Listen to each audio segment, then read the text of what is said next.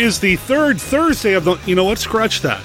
It's the third Thursday of the month here on Monster Kid Radio, so we're going to call this Cthulhu Thursday. Welcome to the podcast, where we celebrate the classic and sometimes not so classic genre cinema of yesteryear. I am your host, writer, producer Derek M. Cook.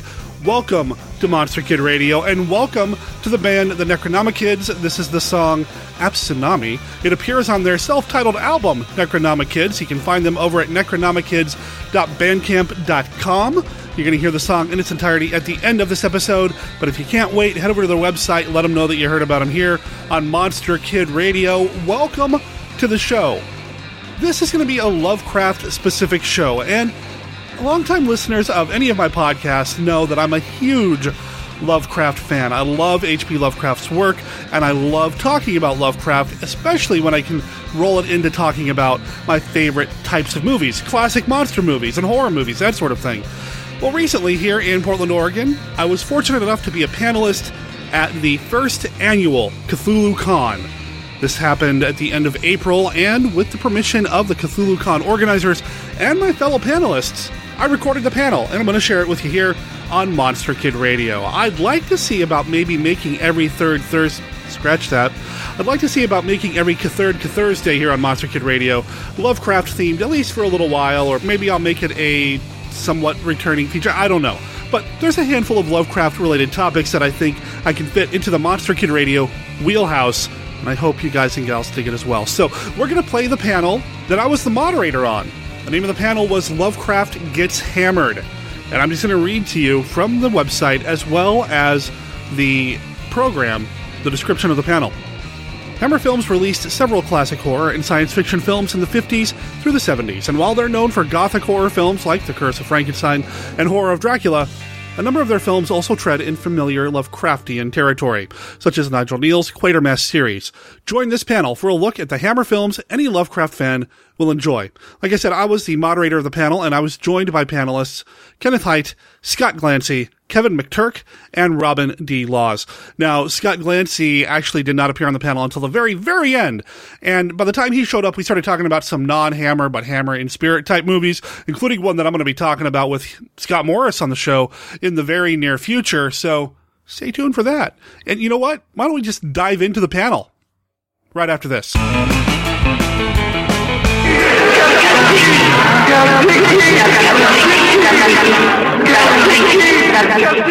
Ages ago, in a long-lost part of the world, the Mayans worshipped a terrifying goddess. To her, men offered their strength and their devotion. Women offered the beauty of their bodies.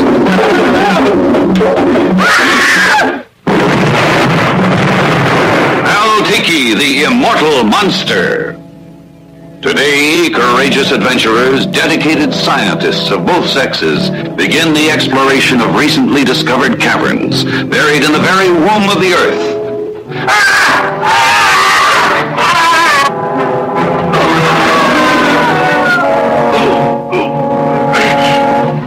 From space beyond space comes force beyond measurement, energizing this monstrous mass of man-eating protoplasm that devours every living thing it touches. When her mate appears in the sky, the power of Caltiki will destroy the world. You can believe what you like. Caltiki's been reborn. All civilians are to remain in their homes until further order. Every precaution has been taken to combat the danger the city faces, and all citizens are urged to remain calm. That is all for now. Can anything on this earth stop Caltiki, the immortal monster?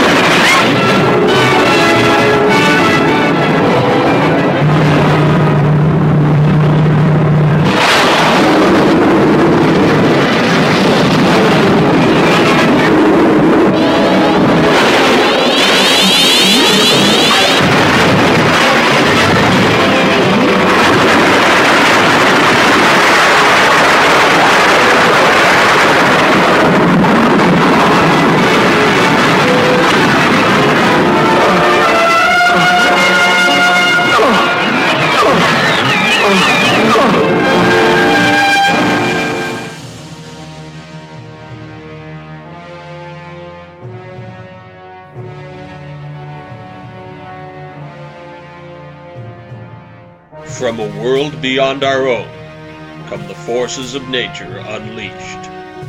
Daikaiju Attack, the serialized giant monster story. Presented free every week on daikaijuattack.com and sdsullivan.com. Become a member of the Daikaiju Attack group on Facebook. Join the action today.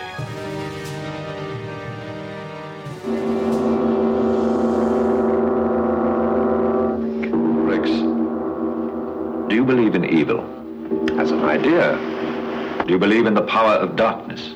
That's a superstition. Now there you are wrong. The power of darkness is more than just a superstition. It is a living force which can be tapped at any given moment of the night. Why, on one night of one year, should these people live in mortal fear?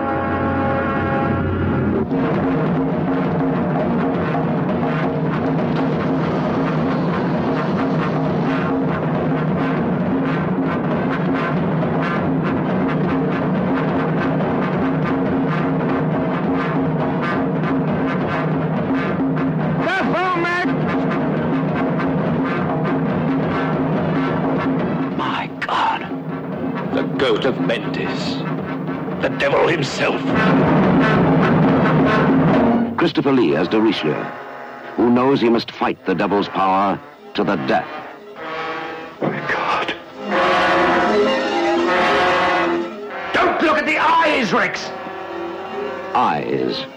Eyes. Once filled with love, are consumed with fear. For Tanith is now promise to the devil. Listen carefully to what I say. This is Mocata, the devil's chief disciple. Your will is leaving you, slipping away. The Devil Rides Out. From bestseller author Dennis Wheatley's famous novel fills the screen with a special kind of visual terror. What do you think quickly? Back to back, join hands. You will hear his evil. You will feel his evil. You will see his evil.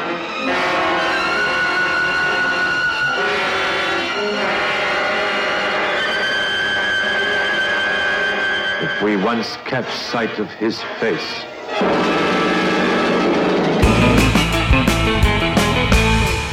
So, welcome to the panel. Lovecraft Gets Hammered.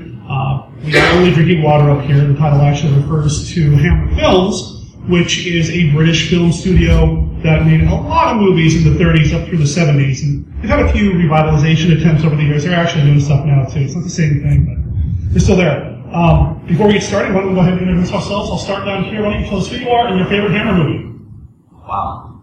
Man, on the spot. Uh, my name's Kevin McTurk, and I directed a short film that's playing, it's actually playing in the next block, The Mill at Calder's End. And it's a gothic um, ghost story, very much inspired by Hammer, my love of Hammer films and Mario Bava films. And uh, uh, I got Barbara Steele to do a voice for it, and uh, I actually have a story of getting yelled at by Christopher Lee. I tried to get a voice from him and got yelled at. Anyway, I made this film, and um, if you haven't seen it, it played yesterday, but uh, it's playing at three o'clock as well.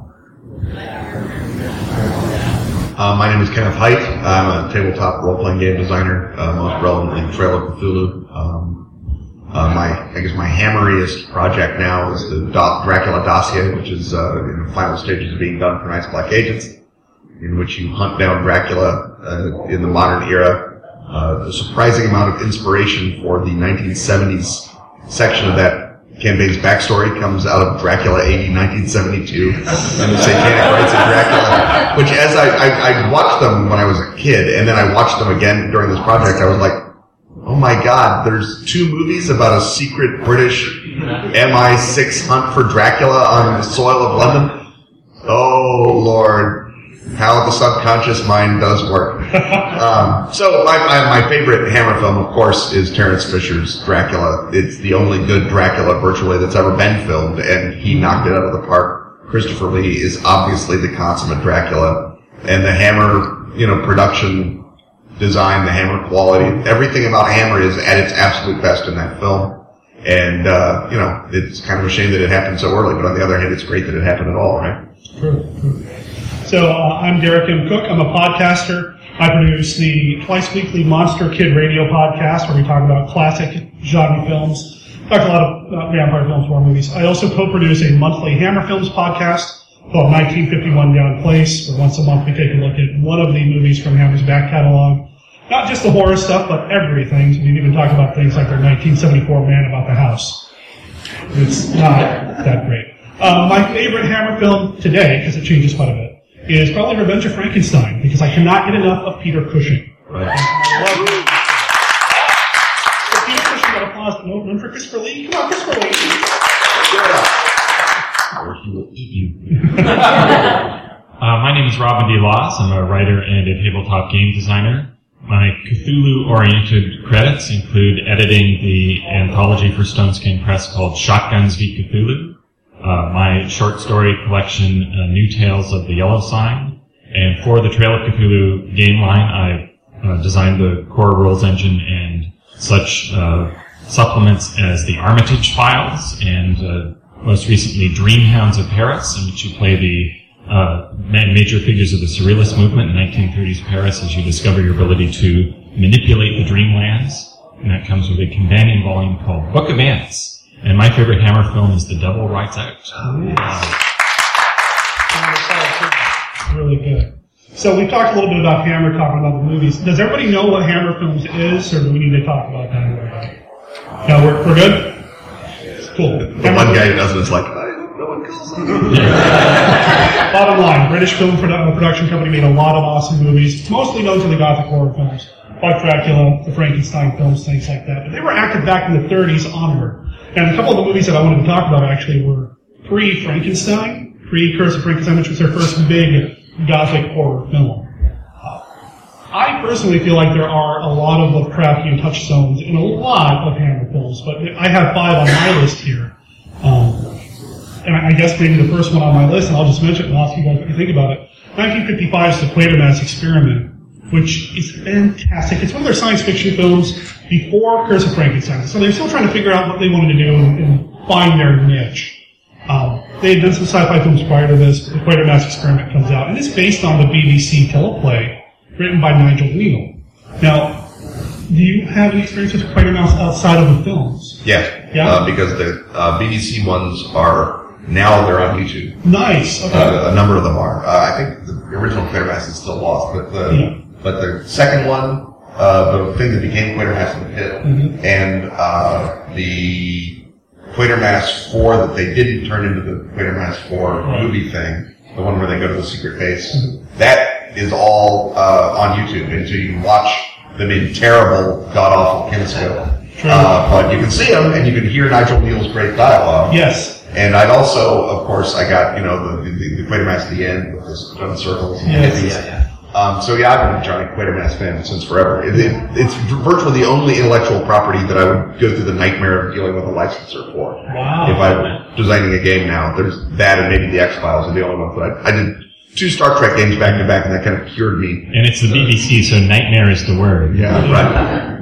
Uh, and, and that's part of a broader British tradition of the alien as monster, which you see in everything from, from the uh, Midwich Cuckoos and uh, or Children of the Damned, as it's known in, in its film form, and of course Doctor Who. And I guess that's the thing that intersects most with Lovecraft is the blend of science fiction and horror because it turns out that a monster from outer space can menace you just as effectively as one from uh, a crypt or tomb. Yeah. Yeah.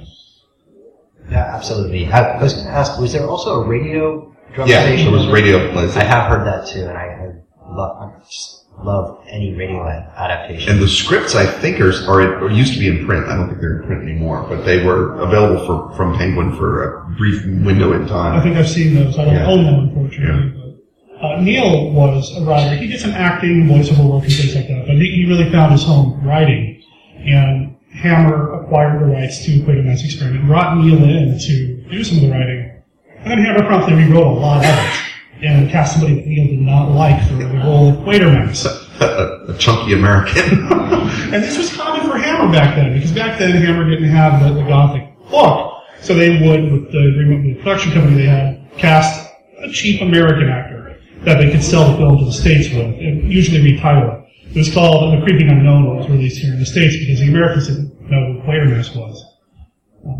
And in uh, Britain, it was released as Quatermass Experiment with the X capital to uh, market to uh, capitalize on the new X rating. Right. So that people would think that it was uh, more salacious than it was. It actually looks like it's filmed through the bottom of an aquarium. It's not an attractive film by any stretch of the imagination.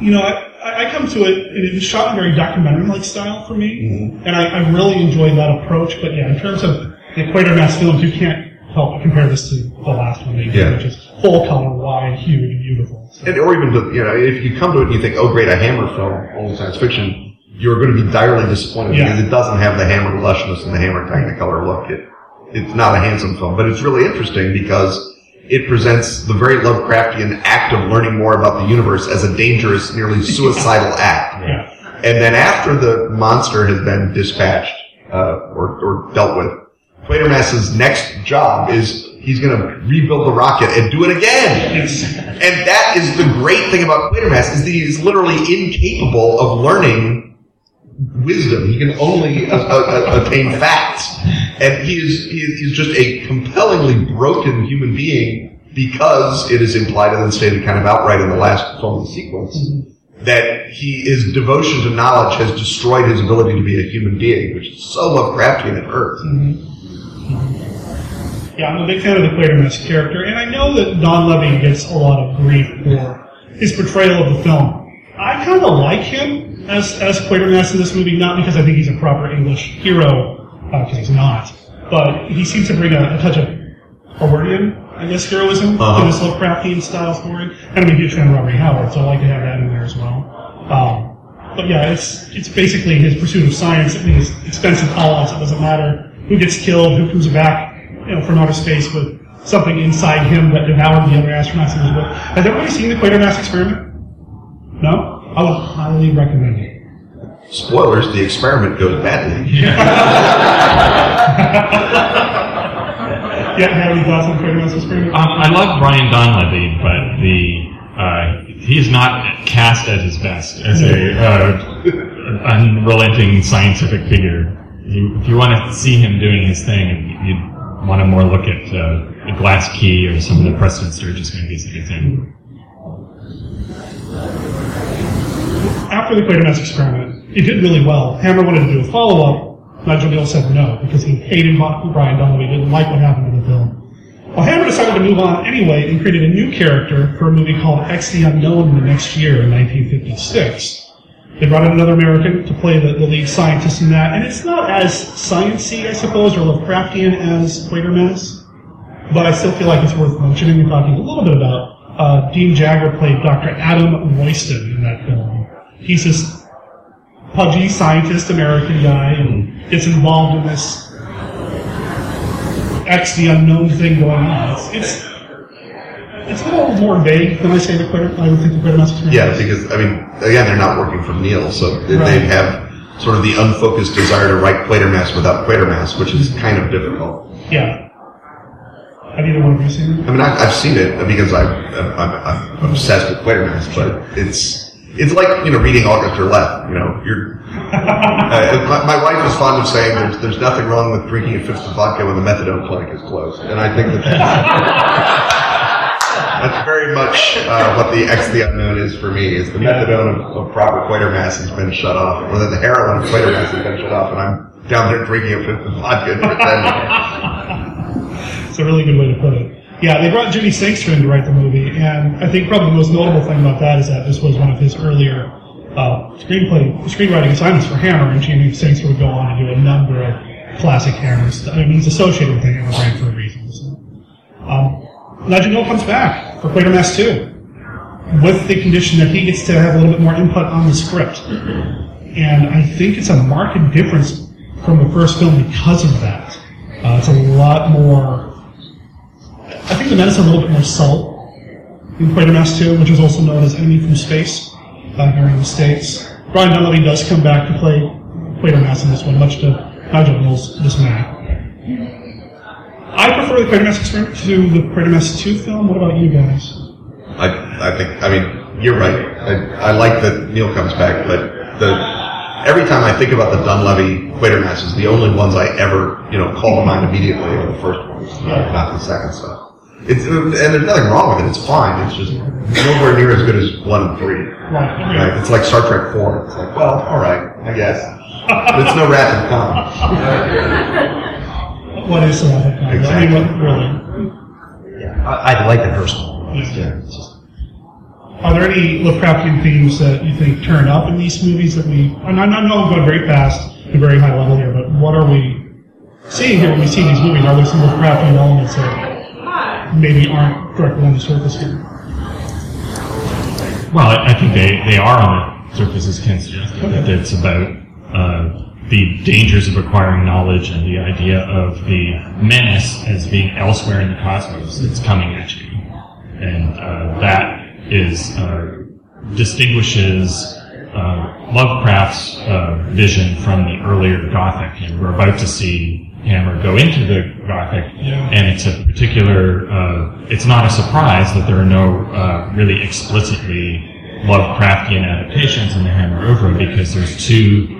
Um, there's sort of two phases of Hammer horror, and they basically skip from one to the other, and Lovecraft would be in the middle of those two. So it starts off being uh, the Gothic, uh, which is the material that sort of precedes Lovecraft's uh, view. He modernized and Americanized the Gothic, and of course Hammer uh, has one thing going against it uh, in terms of ever having done a Lovecraft story, which is that it is fundamentally English, um, and also that its first phase is the sort of lush, beautiful period recreation that Ken was alluding to, and then all of a sudden swinging 60s hit.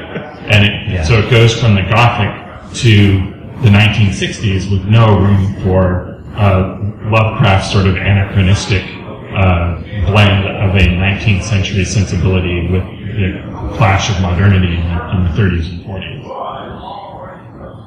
How awesome would it have been if they did? Well, I, that's what I, I would like to propose is that since actual Hammer Lovecraft adaptations are thin on the ground, but we are writers and creative people, I thought that we could take a little bit of time in the panel to make some up.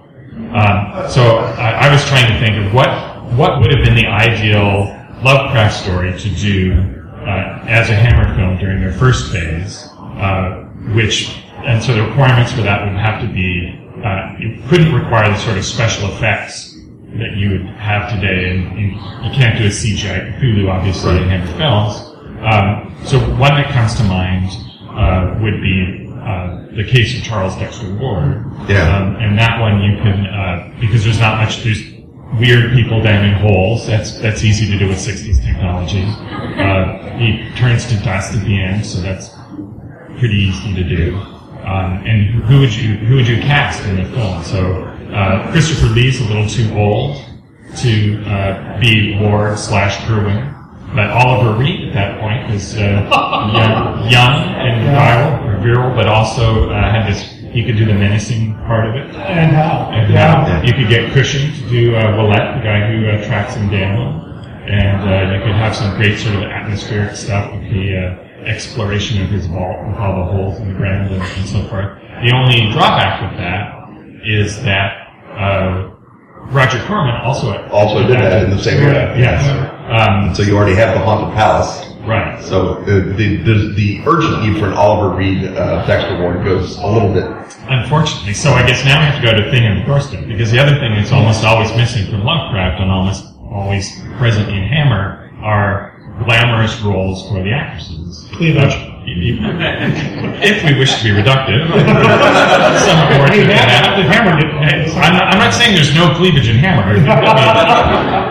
um, so I was thinking the Thing on the Doorstep uh, would then, because Christopher Lee could play the uh, lead character in uh, Thing on the Doorstep, and then you could have uh, uh, Cushing investigating, and uh, you could have Ingrid Pitt as, as an Ingrid Pitt or, uh, or or Martine Beswick, if you're going to go a little further. And then, yeah. So uh, I, I'm.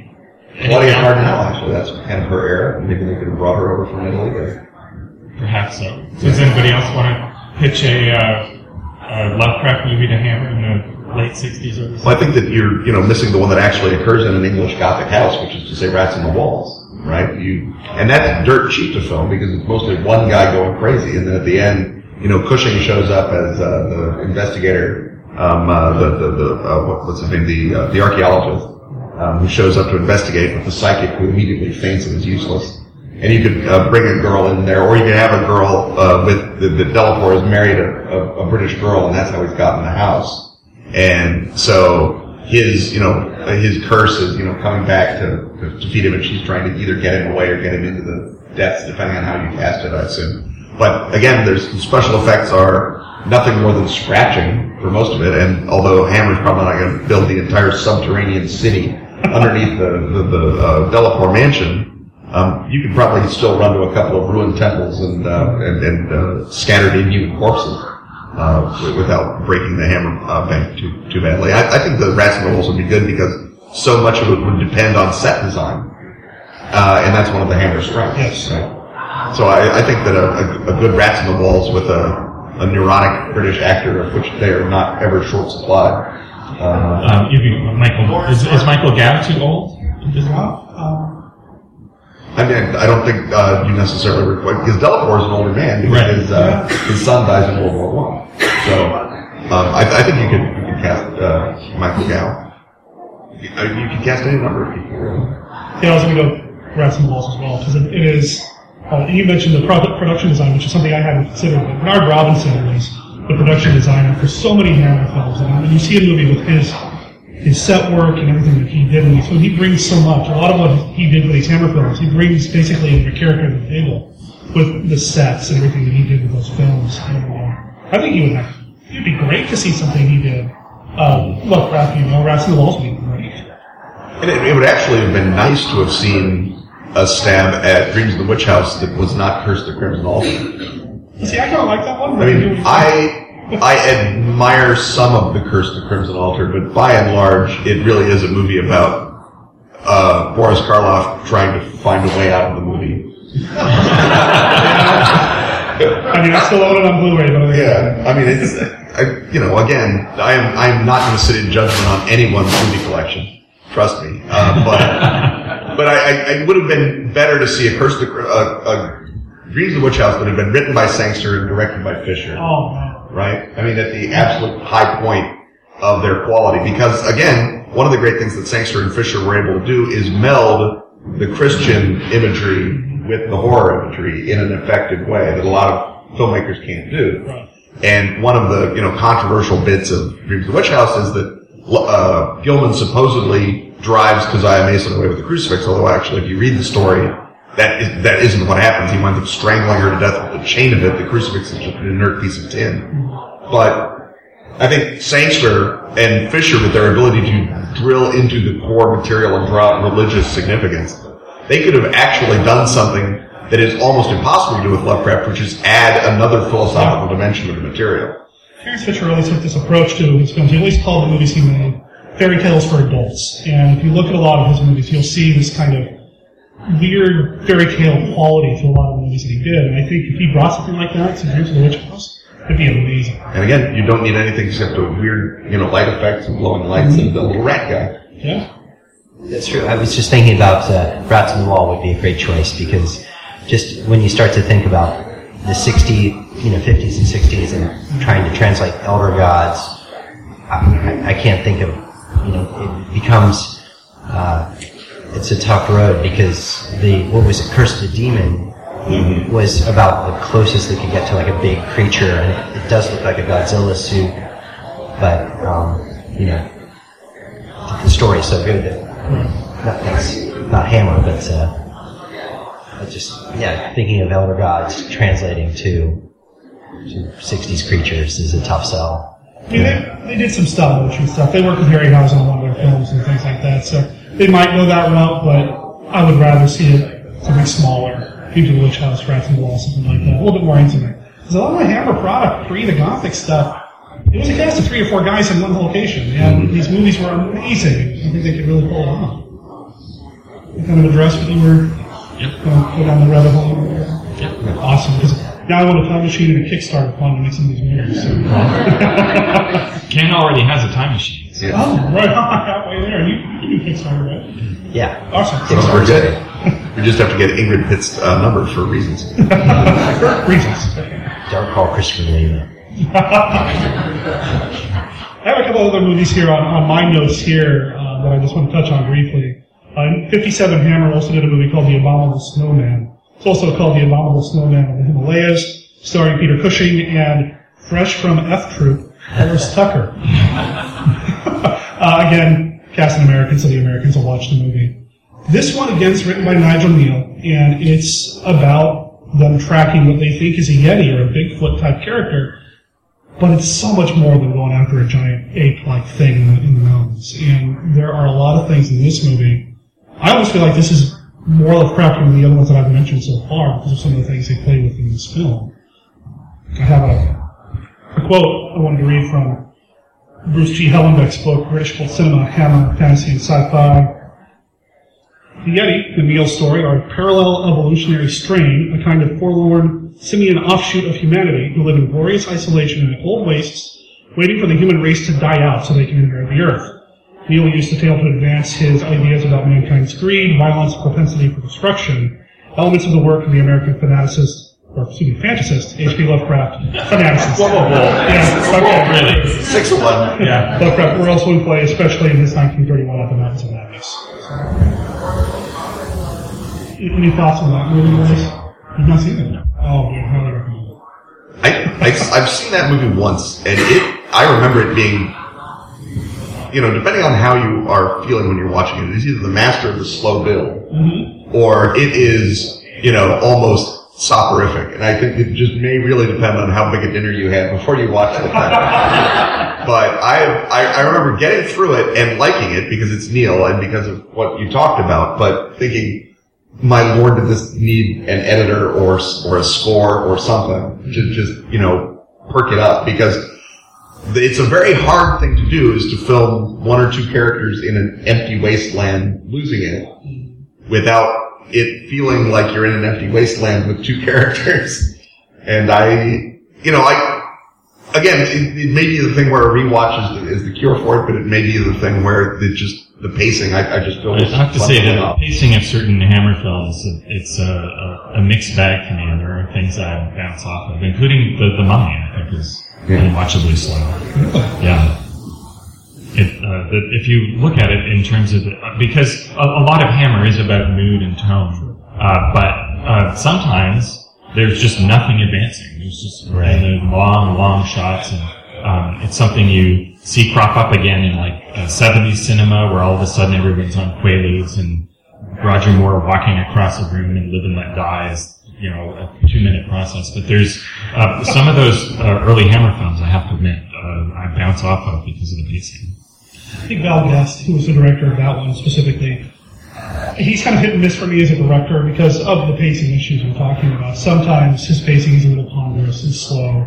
Sometimes he's firing on all cylinders. Like I love his direction in the Quatermass films, but yeah, I can see where you're coming from. I, I love this film because I, I just I'm such a Cushing fan, and uh, he's so compelling. I can watch him you know, just do dishes and. It's, but uh, and it's Watch him paint his minis. Exactly, exactly. I love that stuff, and uh, I just love expedition films. So it's kind of a, for me. I, I do see it be it's kind of a slow-paced film, but it's still worthwhile if you haven't seen it. The thing about Peter Cushing movies, and he does it in this one a lot. Watch him, especially in the Hammer films. He's always doing something with his hands. They actually started nicknaming, nicknaming him Hot Props Cushing. Because even if it wasn't in the script, he would find something to do in the scene to keep busy, some sort of business. There's a scene in the Snowman film where they're just having a conversation and just randomly he pulls a, an animal's tooth out of his pocket and starts filing it and buffing it while he's having this conversation. Not, not in the script at all. Has nothing to do with anything going on in the story, but he's still doing something. So that's a little fun drinking game to play maybe with Peter Cushing movies. Just watch his hands. He's always doing something. Um, the last one on my list is, of course, the other Quatermass film. Quatermass in the Pit, also known as Five Million Miles to Earth. About a year's to Earth. Uh, excuse me, Years to Earth, excuse me. And again, it's Quatermass. Real hard to go wrong. with This this is the best of the Yeah. Quatermass films by a long chalk, and it's not just because it's in color and it's pretty. It's also because the script is I think even for Kneale, it, it's a masterpiece. This is one of my two or three favorite Kneale things that he's ever done in his whole career. Uh, and what I love about it specifically in a Lovecraftian context is it combines the alien horror with Lovecraftian deep time. Yeah. Yes. And I and I, I don't want to spoil it, but you sort of have to do a little setup to understand how great this movie is. So they're digging around underneath uh, an abandoned subway station, and they find something they think is an unexploded Nazi bomb from the war. And so they close it off. The military comes in, and they keep digging, and know it's a crashed UFO.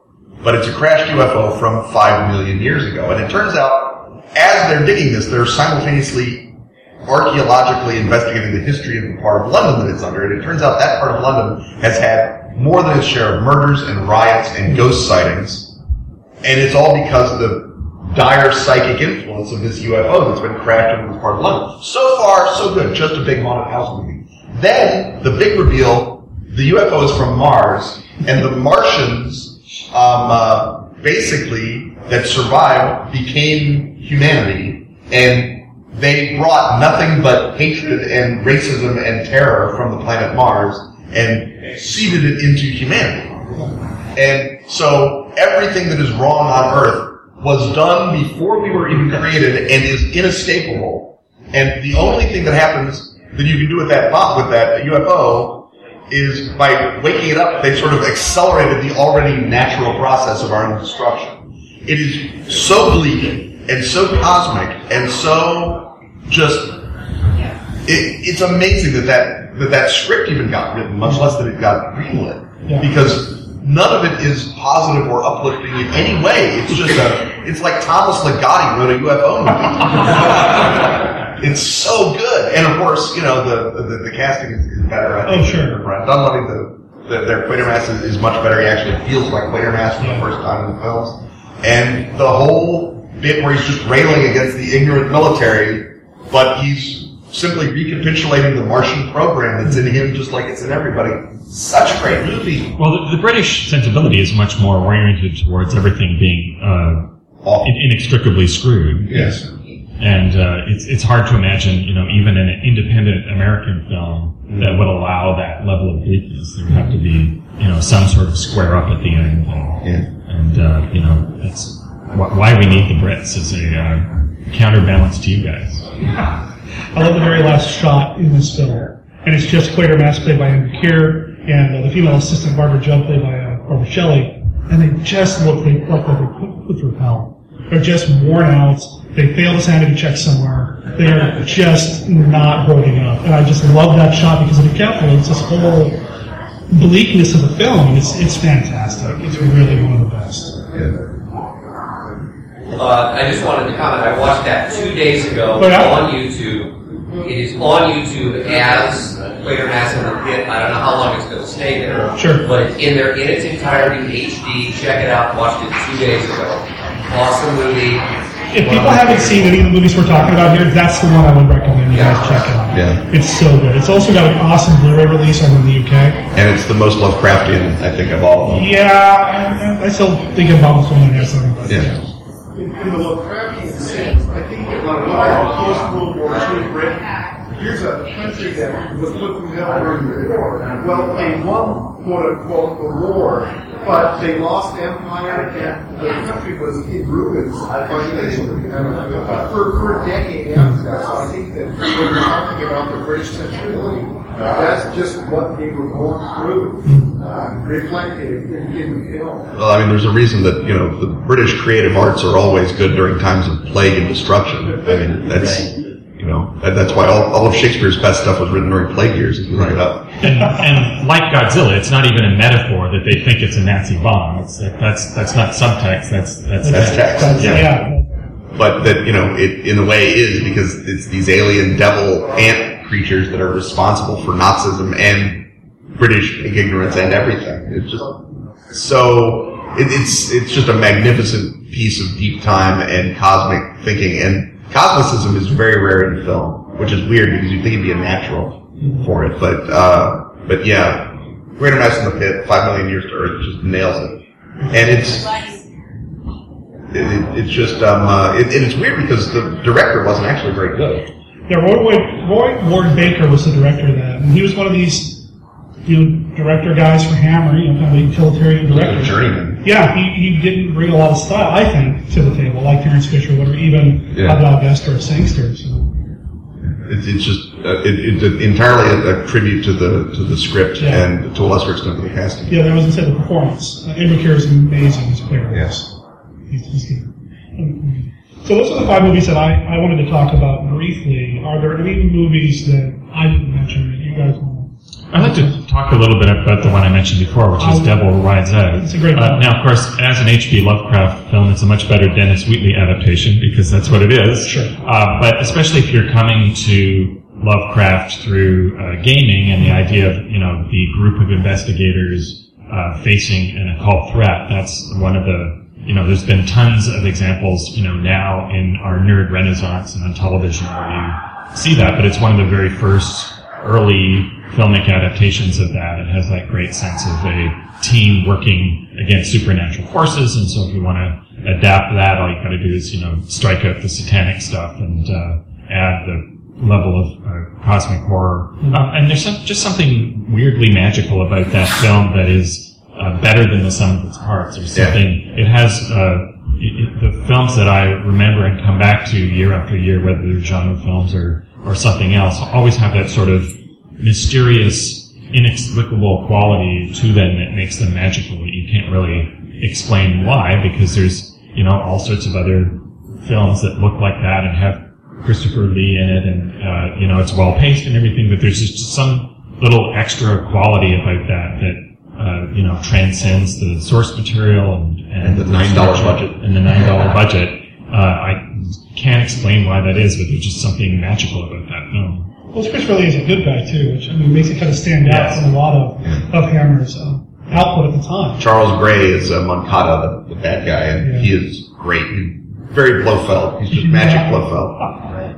And he was, was he the guy from Rocky Horror Picture Yeah. Show? Yes. Yeah, Yeah, and that film is just fantastic. I love Devil's Ride, Rides Out because uh, it just has that layer of reality, and then just behind it is, is all this satanic stuff happening. So it's, it's one of those films. that's a great film. I watched it uh, for the first time on a TV that used to belong to Clive Barker. Did that make the movie better? Or? Oh yeah, Okay. everything's better. You're watching on Clive Barker's TV. Your life is better. Okay. And the uh, the Image DVD has a commentary track from Christopher Lee on it. And Oh, yeah? one of- one of the uh, most fun commentary tracks because he's really dishing and he has a you know crystal clear memory of everything, and it's just really great to listen to. So that's just as entertaining. Although, although other people have said that Christopher Lee has a number of crystal clear memories of things that never happened. right. well, he's, he's he's no Brian Blessed. Yeah.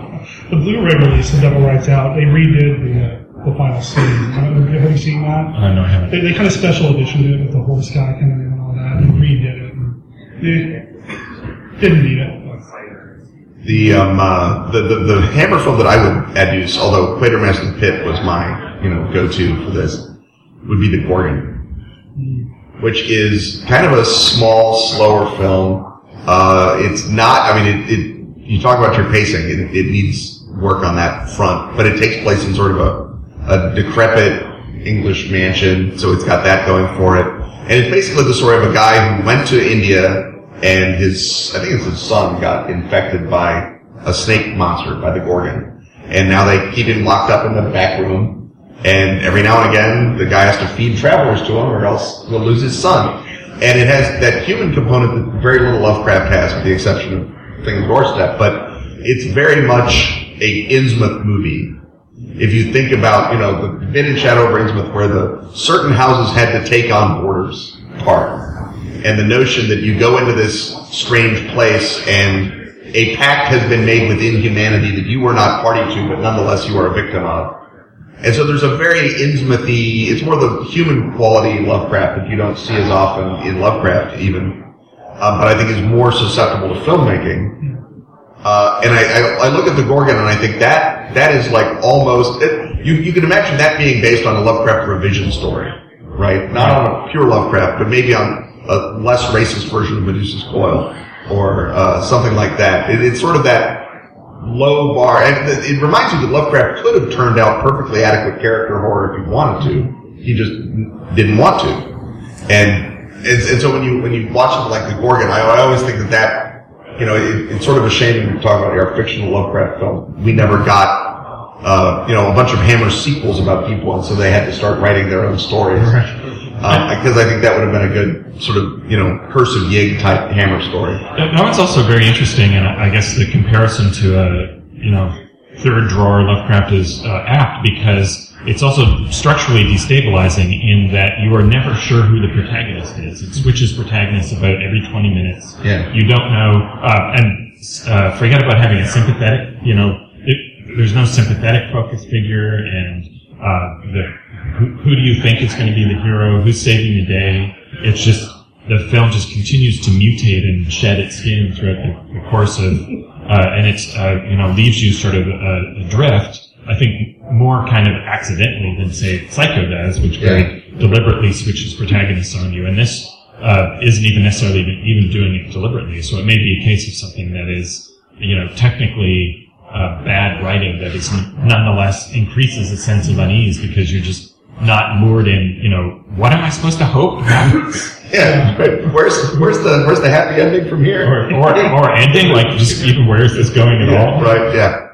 No, I, I think you're. I think you're very much right, and I think it was, you know, sort of an accidental fact. I can't imagine that they sat and said, "What we really need to do is just film this as a series of shambolic, you know, intercut scenes, and Right. figure out what happens Or, later." in or it's like end. a role playing session where half the players leave in the middle, and you bring a new group in and you recap it for them. Yeah, it's it, but it's yeah. My wife really didn't like it, and she's generally a, a fan of Hammer, and, and she thought that it was bad in all the ways that it is bad. But I I just see something in it, and in the final reveal, and in the sort of you know, no one is sympathetic, but everyone is tragic. I guess in the movie. It's, it's definitely a, a weird film in the sense, not just that it's the weird genre, but it is weirdly made. Mm-hmm. And the, I think the only intention they had was, let's come up with a new kind of monster. We've run out of, you know, we've done, we're, we've used Dracula's a hundred times and the mummies, and let's let's come up with a new thing out of mythology that will scare people. And, well, they didn't do that, but they made something interesting and, and odd. I see a little, I don't know, have you seen Stranglers from Bombay? Mhm. It's based on, um, well, it takes some inspiration from the Strangler, uh, the cult of Stranglers. The, the Thuggee. Yes, exactly. So I might see a little bit in there, but I think the Gorgon is probably a little bit more. And it's got the same, you know, it, it's it's about the sense about anything. It's about the uh, wages of colonialism. Yeah, Right. yeah. So it's faultlessly, you know, um, uh, British self-flagellating. We uh, probably need to start wrapping up. Any questions from anybody?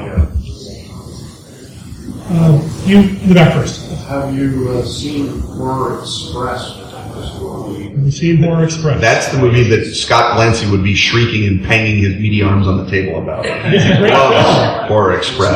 It's not Hammer, but it's awesome. Yeah, it feels like it's sort of it's in that you know almost Hammer genre, like some of the Amicus stuff is. Yeah. yeah. No, it's, it's Yeah, great. but but that is Scott would be you know just gibbering in his chair, insisting he'd be allowed to talk about Horror Express. He, he loves that movie more than life itself. And if you looked at the D20 Call of Cthulhu book, where he gives all the little ways that you can you know tie uh, Cthulhu into various movies, Is that in there? Horror Express is in there. You know, pride of place, beautiful gems.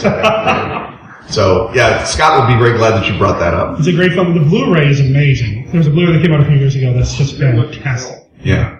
Now again, don't be fooled when we say great film into thinking it's actually a great film. Because it's not. It's a it's a mess. But it is an exciting mess in which something is always about to happen. How about you're going to have a great time watching it? Yeah, if you're the kind of person who goes into deep hammer cuts, you are going to very much enjoy Horror Yes. Express. I think. But you know, don't be thinking, oh, this is you know the next haunting of Hill House. No, No. it's not. It's not that. It- but, but on the other hand, it's not the Jan de remake of the haunting either. So you got that. going. Hey, we're joined by Scott Glancy. Three minutes before the panel's over. How you doing, sir?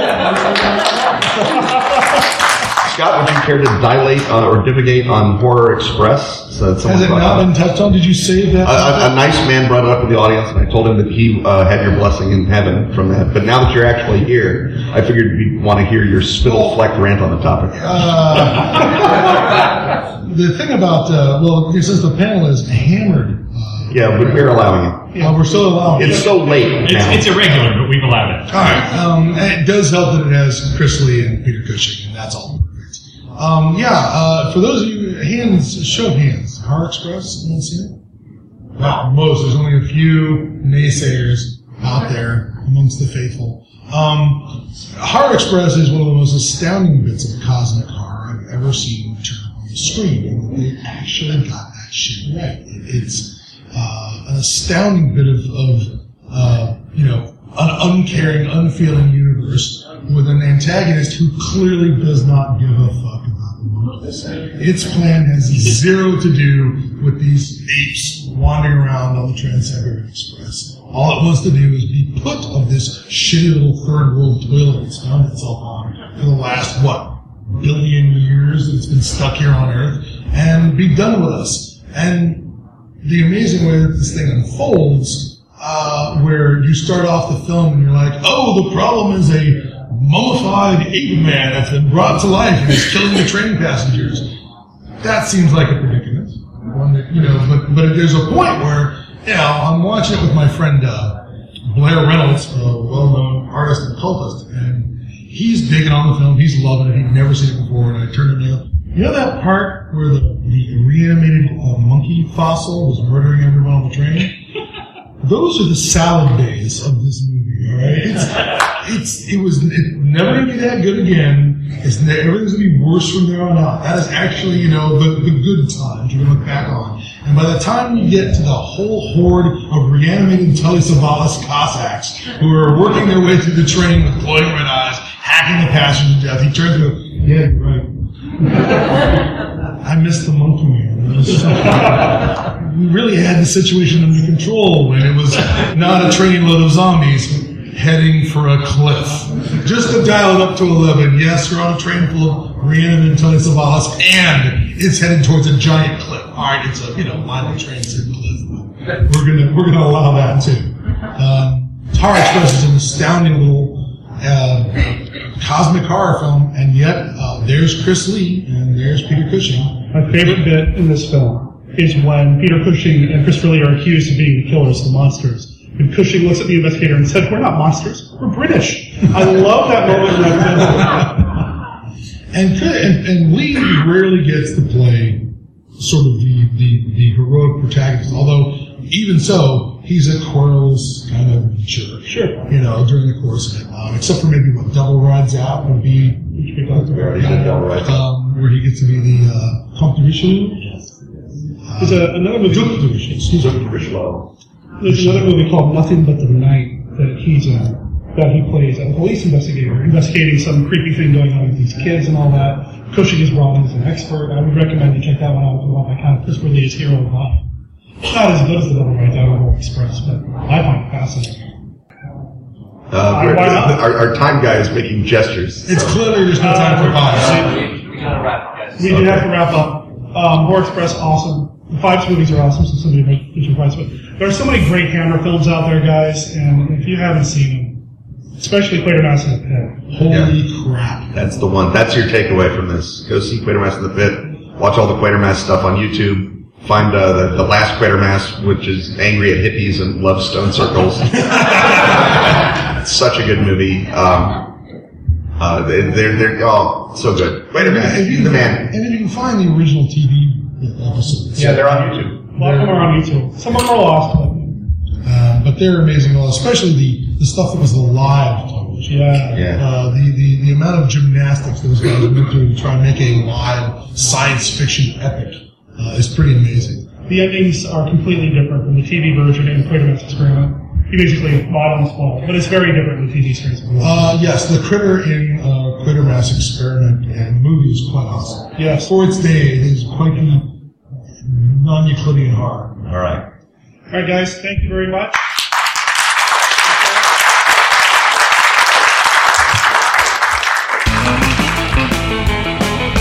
Big thanks to my fellow panelists, Kenneth, Scott, Kevin, and Robin. It was awesome to share some panel time with you guys, and I loved the topic, the idea, the question that Robin posed, where we did kind of a fantasy casting of what kind of a Lovecraftian adaptation Hammer could have maybe put together.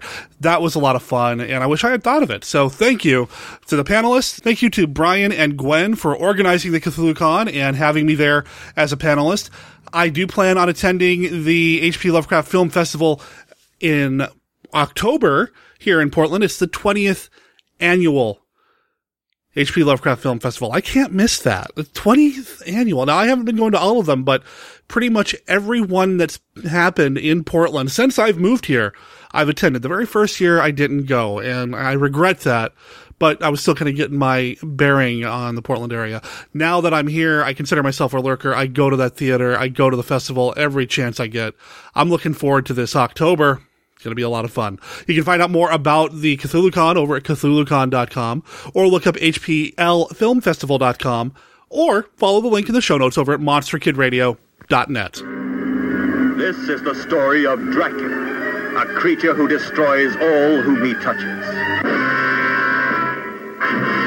Dracula the terrifying, the feared, who sleeps in the tombs of the dead by day and arises at night to inflict his terror upon the innocent and the unsuspecting. You must help me. You must. You're my only hope. You must. I'll help you. I promise.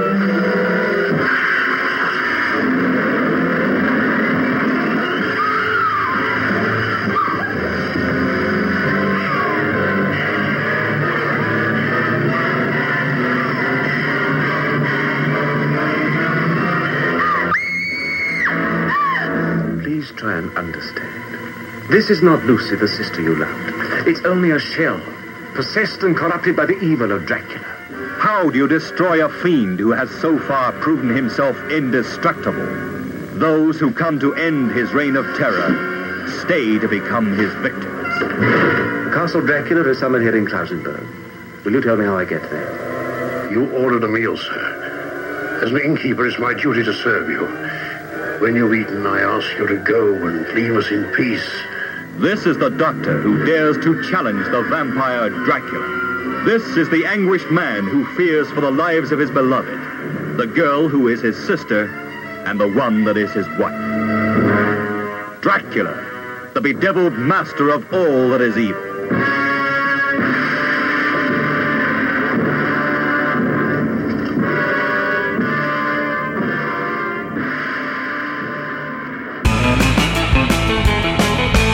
Couple of things before we wrap up on this episode. First of all, I want to thank everybody who has already voted in the 2015 Monster Rally Retro Awards, or the rallies. Now, we talked about this in the last episode of Monster Kid Radio. Bottom line, go to tinyurl.com slash rallies, that's R-A-L-L-I-E-S 2015, and you'll be taken to a ballot to help you vote and choose the best actor, actress, director, film, and monster of classic monster movies from 1931, 41, and 51.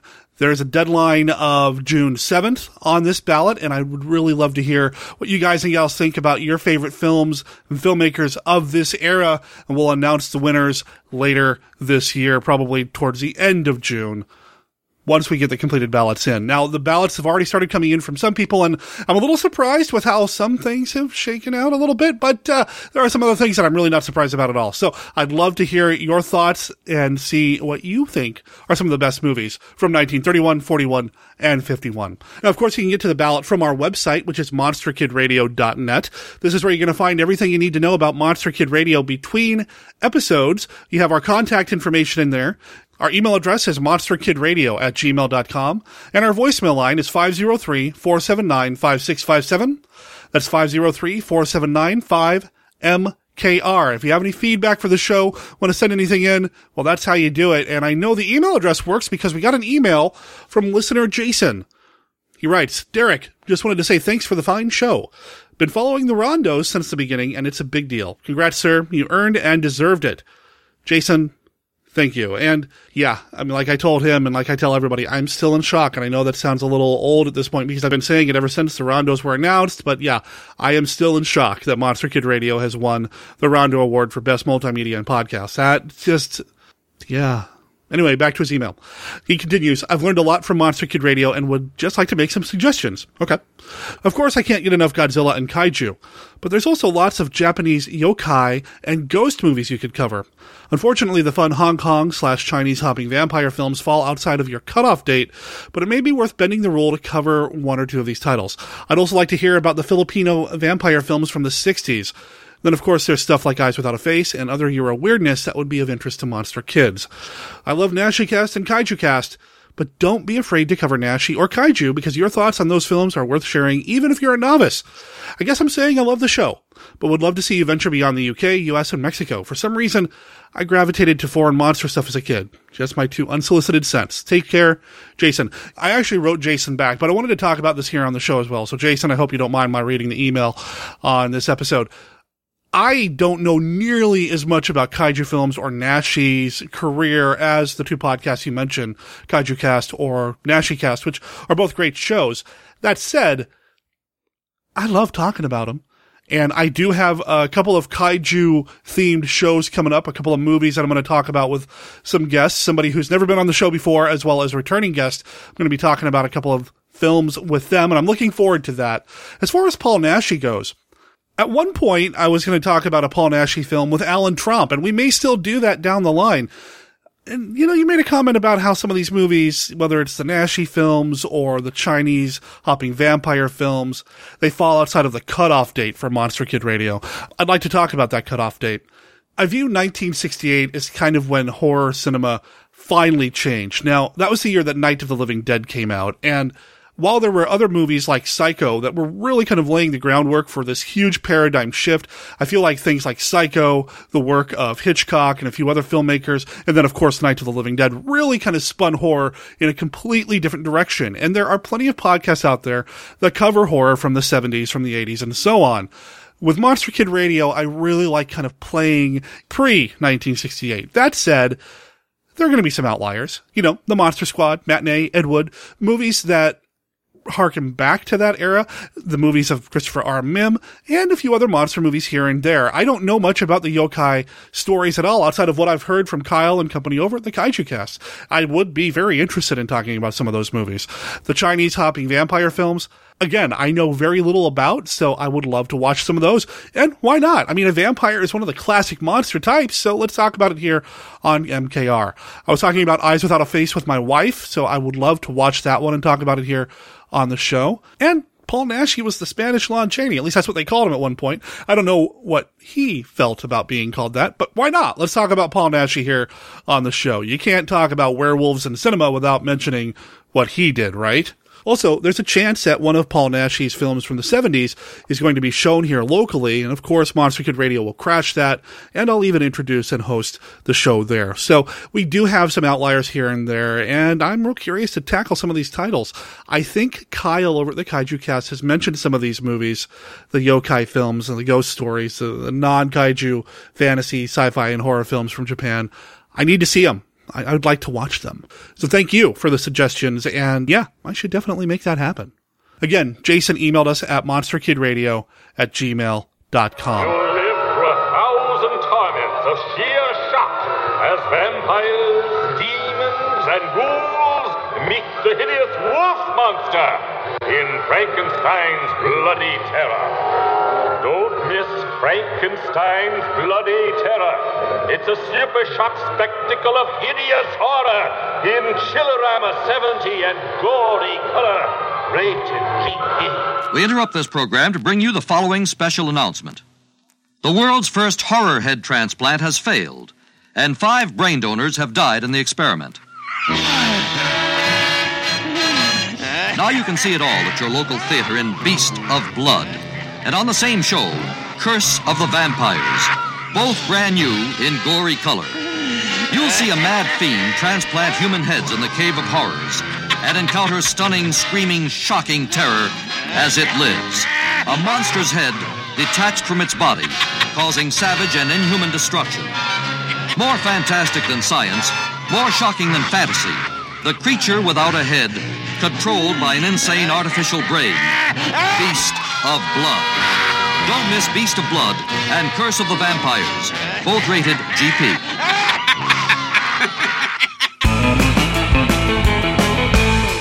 Hey, back to the website. You know, you're going to find everything else you need to know about Monster Kid Radio over there. We have links to our Facebook group where you can join the group and chat it up with Monster Kid Radio listeners between episodes or even while you listen. If you're into multitasking, we have a link to what we call the creature breakdown.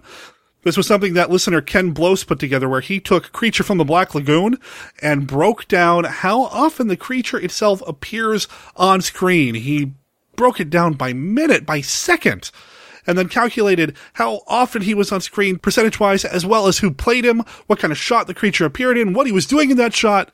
It's pretty impressive. It's a lot of work. So Ken sent that in a couple of weeks ago when we did our Creature from the Black Lagoon roundtable and talked about Creature here on the show. We have a link to our Patreon page where you can become a, a, patron of Monster Kid Radio and help support the show that way and get yourself a reward or two along the way, like maybe a Monster Kid Radio care package. And depending on how many patrons we get and how many milestones we'll hit, we'll start doing other spin-off type projects and shows here on Monster Kid Radio. Thank you to everybody who supported us that way. And of course, at the end of the month, we'll do a big special thanks section where we thank all the patrons here on an episode of the podcast. We have links to our Zazzle store and our Amazon shop where you can support Monster Kid Radio that way as well. Of course, the best way for you to support Monster Kid Radio is just listen and maybe tell a friend, maybe review it online somewhere. But really, the thing that I like best is just you listening to the show. So thank you for hanging out with me here on the podcast and chatting it up about the classics and sometimes not so classics every week. Next week here on Monster Kid Radio, you know that 1968 cutoff thing that I was talking about not too long ago? Well, we're going outside of that. We're going to 1971 because I have a scheduled Skype appointment with returning guest Chris McMillan from the Shadow over Portland. He was recently in Florida and visited some locations from the film Zaat. Yeah, Zaat. We're going to talk about Zaat next week here on the show with Chris. So that'll be fun to have him back on the show. He hasn't been here since we did the creature from the Black Lagoon Roundtable back in episode 200. So it'll be good to catch up with him and hear about his experiences in Florida and just chat it up about this 1970s monster movie. In the meantime, remember that Monster Kid Radio is a registered service mark of Monster Kid Radio LLC. All original content of Monster Kid Radio by Monster Kid Radio LLC is licensed under a Creative Commons Attribution, Non-Commercial, No Derivatives, 3.0 Unported License. Of course, the song Absunami, that belongs to the band Necronomikids. It's on their self-titled album, Necronomikids. You can find them over at necronomikids.bandcamp.com or follow the link in the show notes. Let them know that Monster Kid Radio sent you, and I'll talk to everybody next week.